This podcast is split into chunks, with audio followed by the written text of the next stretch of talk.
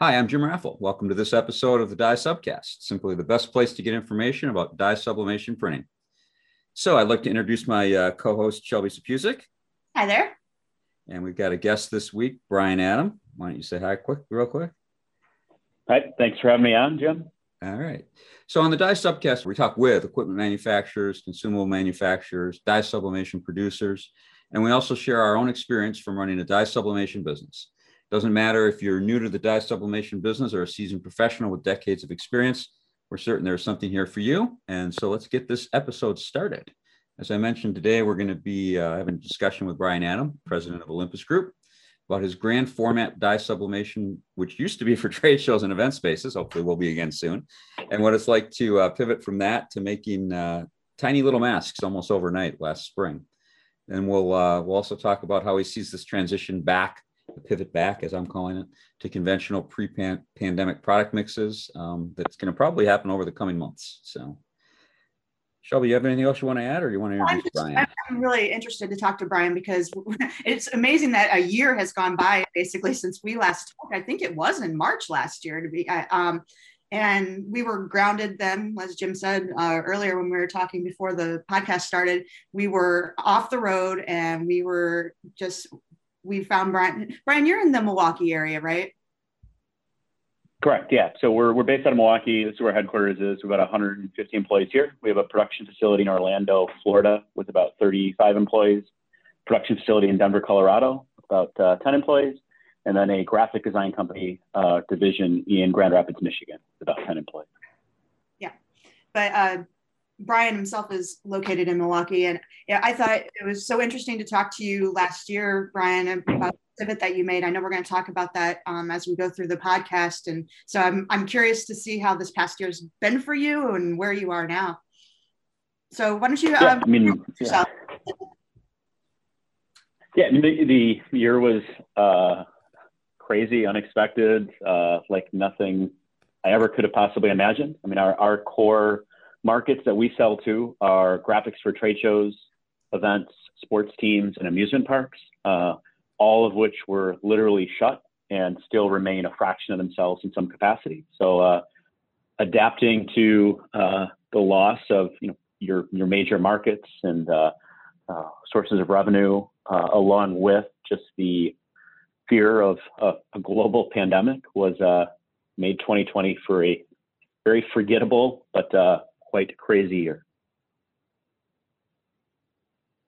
Great, great. So, as Shelby mentioned, that we did interview for our blog last uh, last spring when we were all going through this this whole pandemic thing, and that was the early days of the pandemic. We didn't know how bad it was going to be. We didn't know how long it was going to go on. I, I, I have the recollection when we when we did that interview because I sat in that, you know, you were we were all talking about, yeah, we'll be back at trade shows in the fall. Um, and I, I think that it's going to be this fall. It's starting to look like I'm starting to feel some confidence that that's going to happen. But that means we had a whole year um, kind of lost that, that we all had to deal with. Um, and I'm just I'm wondering what this extra year of pandemic business has uh, has meant to Olympus and how you've kept the lights on. Yeah, I mean, so to, keep, I think what it meant to Olympus has brought us a lot closer. I mean, having gone through this as a team, just uh, I think helped solidify the relationships we have with each other and what knowing what we could overcome. Mean, what we went through for the year is there were multiple phases where we were just trying to a keep our team safe, uh, b produce anything possible to try to generate some revenue. So uh, we we first pivoted in March of last year to producing face shields, where there was a shortage of uh, all sorts of PPE for the frontline medical workers for hospitals uh, and, and and medical workers, the that that was probably a product line that blew my mind, and the fact that we could be producing a life-saving piece of equipment for hospitals on the front line of a pandemic, and we ended up producing about 500,000 of these plastic face shields for uh, the largest hospital networks in the city of Milwaukee. Um, that didn't last really long as the traditional supply chains came back uh, and that supply filled up. We pivoted to face masks, so the CDC then came out and said, hey, face masks are important. And we started printing face masks. We started printing these little face masks for um, essential businesses, for restaurants, for uh, we did some for police departments, and we viewed them as almost miniature banners uh, that people put on their face. Uh, again, engineering on the fly, had no idea what we were doing, but kept kept the team busy. Then, as essential businesses came back and started opening up, uh, we started printing a bunch of COVID graphics along with a lot of other printers, so floor graphics, warning signage. Um, then we had a big run for a little while producing fan cutouts. So as sports teams started to open fanless, they were trying to figure out ways to engage with their fan base. So they offered uh, the opportunity for fans to uh, upload a photo and have their cutout placed in um, in the seats at different stadiums. So probably did know, maybe 50 to 100,000 fan cutouts for a bunch of pro and collegiate sports teams. Uh, then they started doing large seat kills. Uh, so that was where you put big banners with logos or sponsors logos inside sports stadiums. So that was kind of the the next uh, product of the month for us. Uh, and then we, as schools started to come back in fall, we launched a fundraiser called Face Masks for Funds, where we printed uh, face masks for schools, did it at cost, and allowed schools to do it as a uh, fundraising effort to generate some additional funds so they could buy uh, uh, additional safety equipment and PPE for their staff by generating uh, by doing a school fundraiser with school logos on on face masks. So that was that was kind of our, our product level evolution. You know, the each of those helped us uh, give our team members something to do, generated a much needed source of revenue while our traditional markets remained shut. So, how did these ideas come around? You were mentioned it's kind of like the flavor of the month. You you just named off so many different products. Um, how did you how did you know, or did they approach you, or were do you have someone in your team researching like next big opportunity? I, I like to think most most of our teams going after it. I mean, uh, we have a uh, highly engaged workforce that was completely bought in to what we were trying to accomplish. The team excelled at responding to trade shows and events. And trade shows and events, the key is being responsive is getting stuff done really, really fast. So you know, I would say good chunk of our orders come in for trade shows and events and they come in the same day. So we come in, we got to produce these big, intricate fabric graphics, ensure they fit, and get them done same day. So our team was used to responding really, really quickly. Um, some of the ideas, you know, the face shields came from a, a good friend at the hospitals. The face masks, uh, COO, and some of our uh, uh, creative engineers had just crazy ideas on how to produce these face masks and looked into different types of fabric and what may work. Fan cutouts, we did a lot with the sports teams, so we, we kind of kept our ear to the ground and we heard about these fan cutouts happening in uh, the Bundesliga, in the German soccer league, and so we pitched it and promoted it to some of our contacts at the Brewers, the Reds, the Rockies, and uh, tried to at least and did sell them on the idea. Uh, someone here who's I come up with very few ideas, but we have a pretty talented group of people here. So someone else came up with this face masks for fund fundraiser, and uh, as a way to keep our team busy and produce something that the schools may want. Um, so I don't think th- there's not like a team or an individual. It's kind of our uh, our entire organization is trying to find what what can we do to we didn't have a lot of work so we had plenty of time. So we were trying to figure out what we do to keep those presses running and keep the seamstresses busy.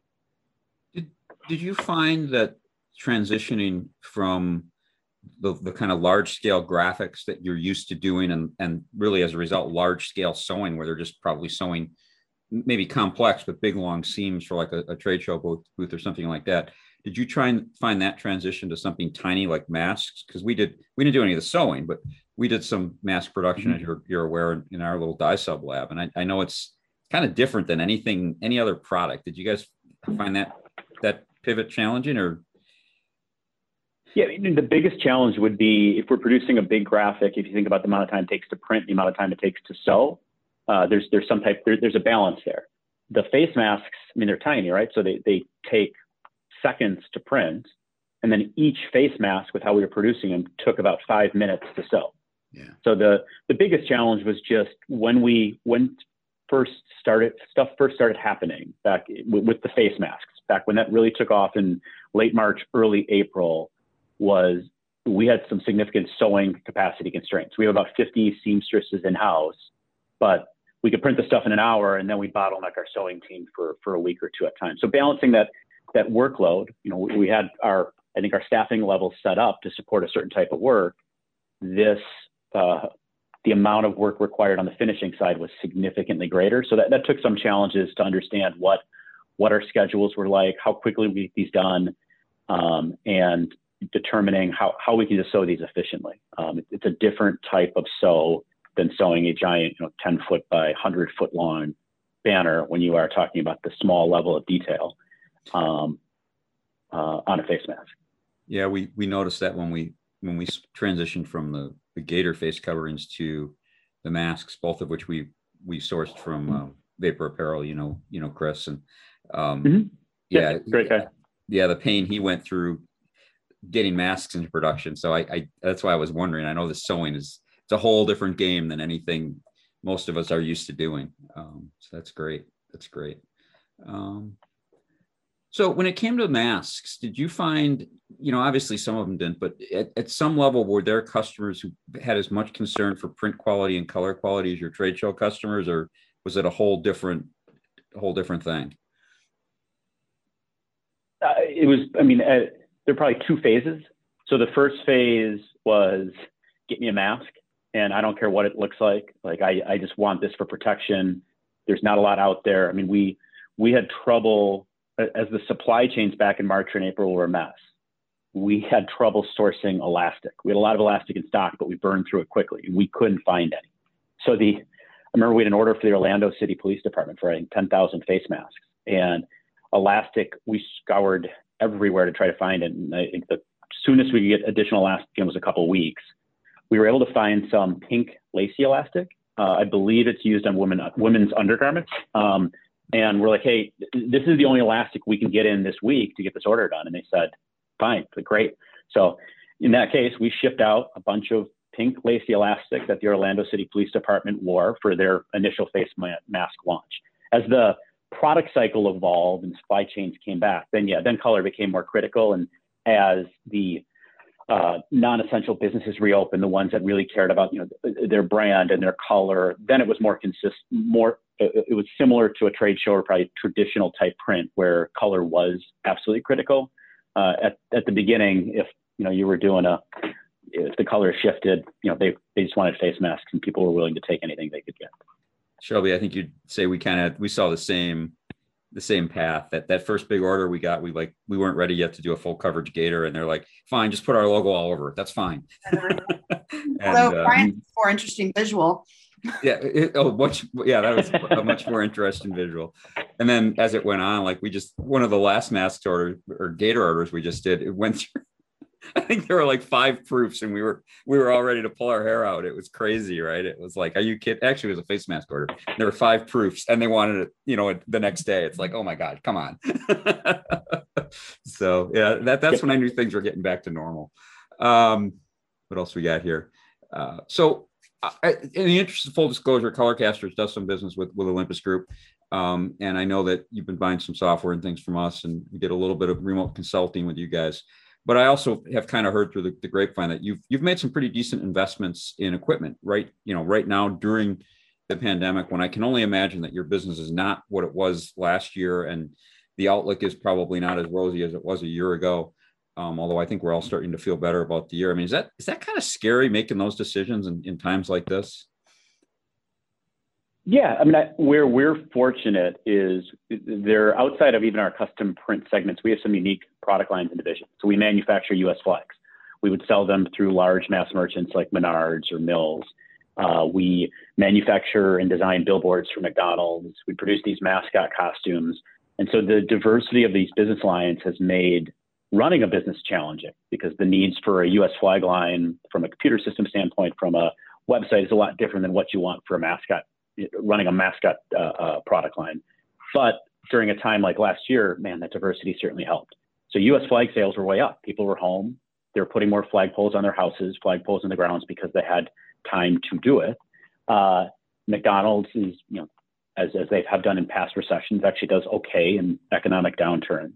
So the diversity of our product line allowed us to be at a fairly strong financial position along with some of the different product lines we launched last year. So while things aren't great, you know, not, we're certainly, it wasn't a great year last year. Our, our sales were down. We enter 2021 with some financial security and the ability to say, all right, we, can place some bets. Uh, our gut is that trade shows and events are going to start to pick up in the latter half of this year, the second half of this year. And there will be a lot of opportunities to for a company like ours to capitalize on and possibly gain some market share, grow uh, when stuff does rebound.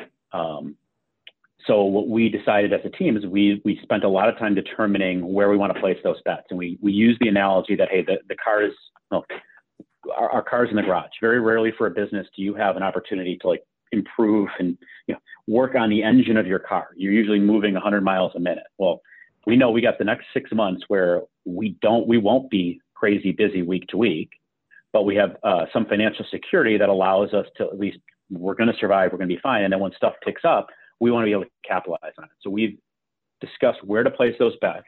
And then we've invested in both some equipment upgrades. So we've probably invested $1.5 million in equipment and software upgrades. And, and the two goals would be to increase our uh, the capacity and quality of our print. So that way, when stuff happens, we can get the graphics done quick.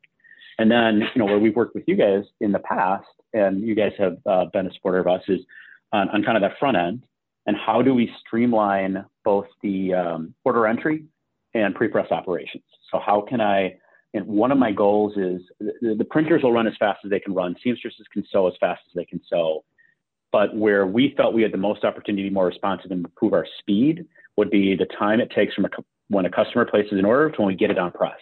And that's where we're relying on some of the software and some of the automation to take customer uh, orders, process them extremely quickly, have the art set up extremely fast and get it on press fast. And that's uh, uh, that's at least been one of our focuses and is one of our focuses. So when the events and the trade shows do bounce back, uh, we can handle that workload and handle it in a uh, efficient manner.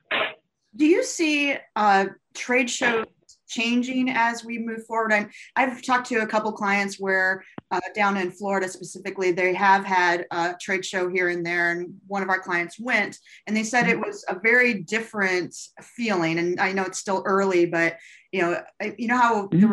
I'm going to go walk the trade show. Well, that wasn't a thing. They were instead making a beeline to a booth that they already had an appointment in.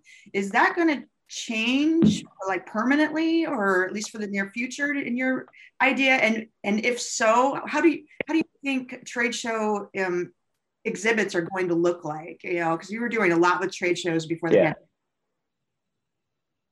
I mean they'll certainly change. In the near term you know I, I think you'll see what what your uh, friend mentioned where it just it's you're going to make the beelines you're going to have appointments uh, you know, I guess my hope would be by the time we have some type of herd immunity with the vaccine deployment that trade shows, while they will look different, they will look more like what they've looked in the, like in the past. And where I think the big changes will occur is I, I, I view, I try to bucket trade shows into three different types of three different types of trade show, or three. There, there's three types of trade show that is the way at least I classify it. Uh, one would be a like a hobby show or some like a, a consumer special interest show, and these are the ones uh, it would be like a golf show, a boat show, like the surf show just happened in Orlando. If you're a big surfer, you're a big golfer, you're really into boats, you go to those shows. So a wedding show. If you're getting married, you go to a wedding show. Those are happening now. They're happening. They're they're small. They're masked. But it's an individual that's making a decision to go to a show or not. Uh, I think those will those will continue to happen, but those are smaller shows. Then you have the big industry conferences. So in our industry, the Printing United would be the the big industry conference. But there's you know there's SEMA, there's CES, there's, and these large industry conferences are the ones that I think will come back this fall. Um, and one of the reasons is the, these industry associations generate a significant portion of the revenue from having these shows. Plus, as an attendee for some of these shows, I get a huge benefit out of going to these shows. This is where you meet new people. This is where your network. This is where you see new ideas. You develop new relationships. So I think those shows will come back. They will absolutely look different you know, in the short term, so say all 2021, I don't know if there'll be any international components. You'll have less people going to them. Um, there will be more virtual pieces of them, but I don't think those shows will ever go completely virtual because I don't believe anyone's figured out how to monetize completely the virtual piece, and you miss out too much on those personal relationships and connections you build by physically being there the shows that the, the third piece would be the company specific shows. So like McDonald's has a big show, Microsoft has a big show. In Milwaukee here, Northwestern Mutual has a big annual conference. Those are the ones that I think might be changed forever. And at least in 2021, I can't imagine one of those big organizations rolling the dice and saying, hey, we're going to pull everyone in together and put them in one room. especially because those shows are more information sharing. You hear a keynote from a CEO, you get people excited about it. Now that people are more comfortable with Zooms and net, the net meeting platforms, I could see those shows where you watch a keynote from a couple of executives uh, happen become more virtual or happen with less frequency. So, you know, will NM bring back you know 10 to 15,000 people to the city of Milwaukee every summer? Uh, I don't know. Maybe they do it every other year and then they do it virtually in the subsequent years. It'll help them defray their costs as people are more comfortable with that platform. So I think that's the the type of show that you know, I don't think that'll come back with the same scale or scope that it was pre uh, pre COVID. Well, I think that's true in almost any industry too. I think people have found that some people and some aspects of their jobs can be done remotely. I wonder how many people in the near, you know, especially in the near future, I guess I should say, how many people are going to go back full time, you know, every week. I just, I just don't know. And I guess it depends on the industry. It's funny too that you mentioned this. That was the example I was using. That's where our friend went. Well, the other the other thing that's happened to Shelby, that you you're not even aware of because I got it over the weekend. Uh, Printing United has, has, emailed me and and they are um, they're actually looking for speakers for the fall. So um, and the, it was clear though that your your speaking could be um, in a breakout room, it could be on the show floor, or it might be some kind of a virtual pre-recorded presentation. So it's but but there's there is kind of a return to at least some some sense that these things are gonna they're gonna happen this year. That that was my gut feeling. So yeah. So um, yeah, the other thing we did, I, am just I was thinking about this for quite a while. For those of you who are not on video, which is just the four of us or three of us, um, the uh, behind Shelby is a heat press, right? And it's just a small heat press, but it's it's an example of what Brian was talking about, where we, you know, we were pretty decent financial condition as the year went on last year, and so we uh, we set up a like a dye sub lab for Shelby, and it was in anticipation of business returning to normal. So she can do testing and, and design and things like that right there um, in Greensboro without having to you know come here to our lab or go to a client site. So it's yeah, it's it's a it's a good time to get the when the car's in the garage. It's a good time to tune it up, right? So yeah, and our I think we we our belief was hey we'd rather be you know three to four months early than three to four months late, which is one of the reasons we made the investments now. So the, I, when I drove into work this morning, the riggers are here putting in a, a new hybrid UV, you know, Durst P5 press here in Milwaukee. We're putting one in Orlando next week, and we don't have the volume to warrant having those presses today. But I don't want to put them in next fall when I'm two months too late and I can't get product out the door. So this should give us the time to engage experts like you guys, dial in the colors, make sure everything works, make sure we know what we're doing, we iron out all the bugs, and that way when stuff does turn on we're we're ready to respond. So my last question is um, it's actually it's funny when i when i write when i wrote it i hadn't really thought about it much but um, we're wondering if if your approach to sales and marketing has changed during the pandemic because one of the things i've actually figured out just kind of thinking about this over the weekend ours has not. I mean i i i thought at least from a, our traditional consulting and training business i feel like we're we're doing what we were doing. And as i'm getting really busy this this first quarter of this year it's it's you know it's the referral business. It's, it's all the things that used to be there that dried up for eight months but now they're back. And so i'm kind of wondering what you've experienced in that regard. Yeah it changed last year when we were in the midst of the pandemic and we were producing face masks and face shields because all of a sudden our target market from hey we want to sell into the trade show event exhibit you know, sports space when we started doing the face masks, we looked at who we could sell to, and it was everybody. I mean, it was churches, restaurants, grocery stores, any business that's open, you know, police departments, fire department. So the list, our, our call list for our sales team was, hey, call on any and everybody, because now the customer, the universe of customers we can sell to is expanded. Well, now that's as we get back into our core markets, which we which we are back into now, uh, we'd be in a similar boat, Jim, where we've we believe our, yep, we've learned how to do net meetings better and we we fine tuned some pieces of our sales and marketing engine. We you know we had the time, so we launched you know relaunched our websites, redesigned those. But the approach we're taking to sales and marketing, I would agree, hasn't changed, and we're going to take the the same. It'll be it'll be the same strategy we had pre-pandemic. Well, that's kind of our standard, not really our standard. That, those are our, our questions for you. I'm going to let Shelby take us into our our uh, two questions we ask every guest, and then you get to ask us almost anything. One thing I would point out to you, Jim, you said that we haven't changed our marketing very much. I would say starting this podcast is content marketing, and we didn't weren't doing this last year. So I stand corrected.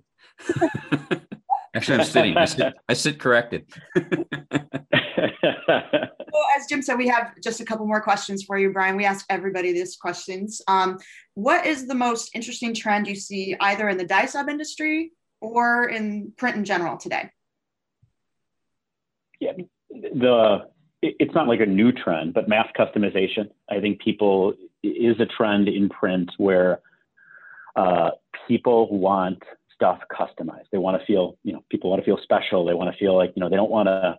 If I want wallpaper for my house, I want it to look a certain way. Um, and you know, I think we'll continue to see in dye subs some significant opportunities on mass customization, not in our space, but in the apparel space, where uh, you know, the fast fashion I think will continue to be a really big deal. Uh, uh you know, for us, I think the fan cutouts were an example of mass customization. I mean, we when we did you know the stuff when we we're doing these 50,000 fan cutouts. I mean, those are 50,000 unique images that we had to figure out how to process and get on press. Um, so I don't think that's going away, and I think it provides a lot of opportunities for domestic manufacturers like ourselves to uh, produce larger runs of products when they're required to be uh, customized. And our final question, most important, of course, is what is your favorite color and why? So I had to give this some thought. My favorite color is PMS 200.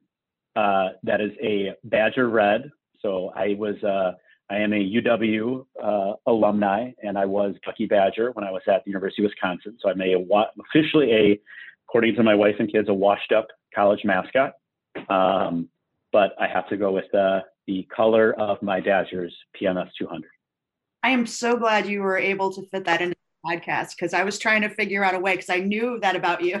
That's perfect. That is that's that's that's one of our better answers for what color. So and and very specific. Your turn to ask us almost anything. Well, first, I want to ask you guys the same question. I want to ask each of you what your favorite color is. Go ahead, Shelby. You can answer first. Um, mine's black. Um, I, I, I I know it's basically the absence of color, and I'm, you know, I do color theory, but I wear black so often because that's the way that, you know, it's easier and better to view color that way.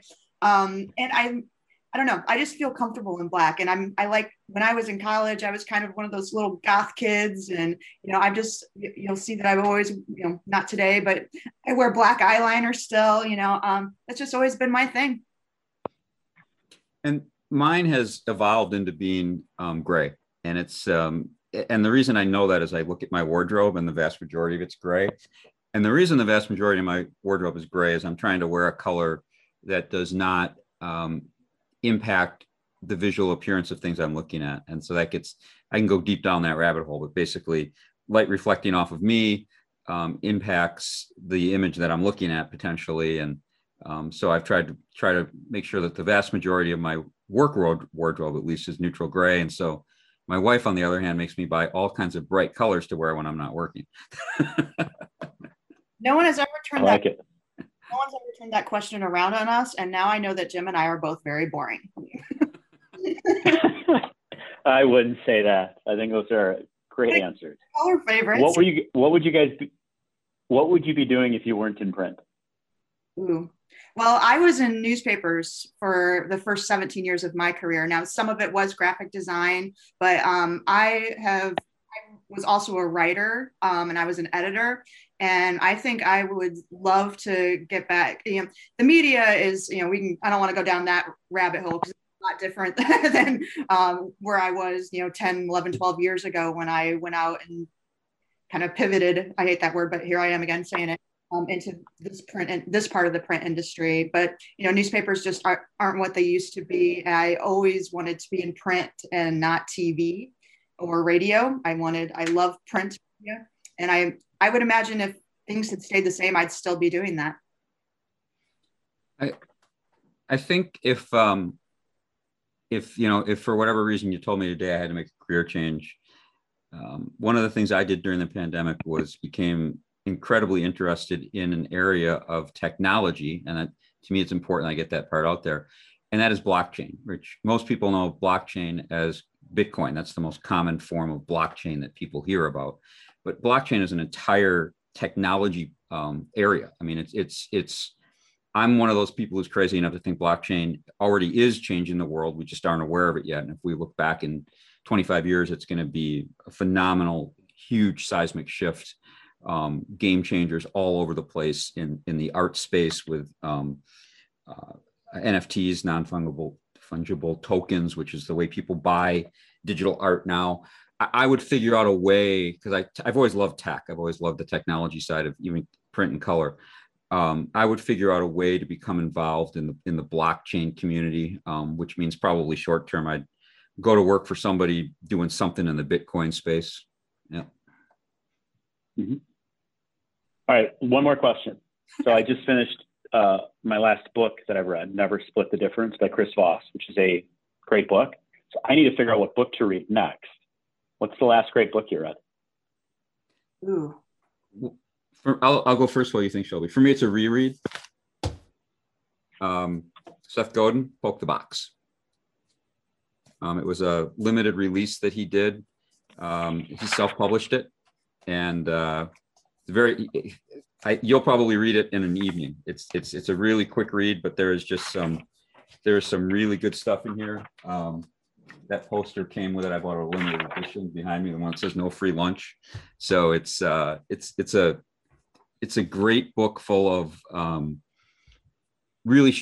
What I love about it is if you're busy and like on a plane or whatever, and you only have a chance to read two or three pages, you can get there's it's so many quick bites. Um, it's snackable. It's snackable reading, so you can uh, you can get a lot out of it in a very short period of time. I actually had to go get the book because I forgot the name of it. oh, I know what this is. um, i am about halfway through this, but um, I spent some time talking to um, Carol Roth. I don't know if you know who she is, um, but she's kind of um, does a lot in finance, but she does a lot in entrepreneurship. And so I bought her book, and I'm about halfway through it, and it's called uh, The Entrepreneur Equation: Evaluating the Realities, Risks, and Rewards of Having Your Own Business. I wrote those both down. They will be on my list. Awesome. All right. So last thing, um, where would you like our listeners to go and find you or your company or both online? Uh, OlympusGRP.com is our, our website. You can Google Olympus Group. If you want to uh, find me online, you can go to YouTube and Google Bucky Badger gets beat up by Michigan State cheerleader and you will see a very hilarious video of me getting flattened by a Michigan State cheerleader back in 1999. Uh, so I guess that's where I'm personally online. Um, but uh, Olympus is at olympusgrp.com. Excellent, excellent. Well, thank you very much for joining us today. And with that, we will close out the episode. Thanks, Brian. Yeah, thanks for having me, guys. It was a lot of fun.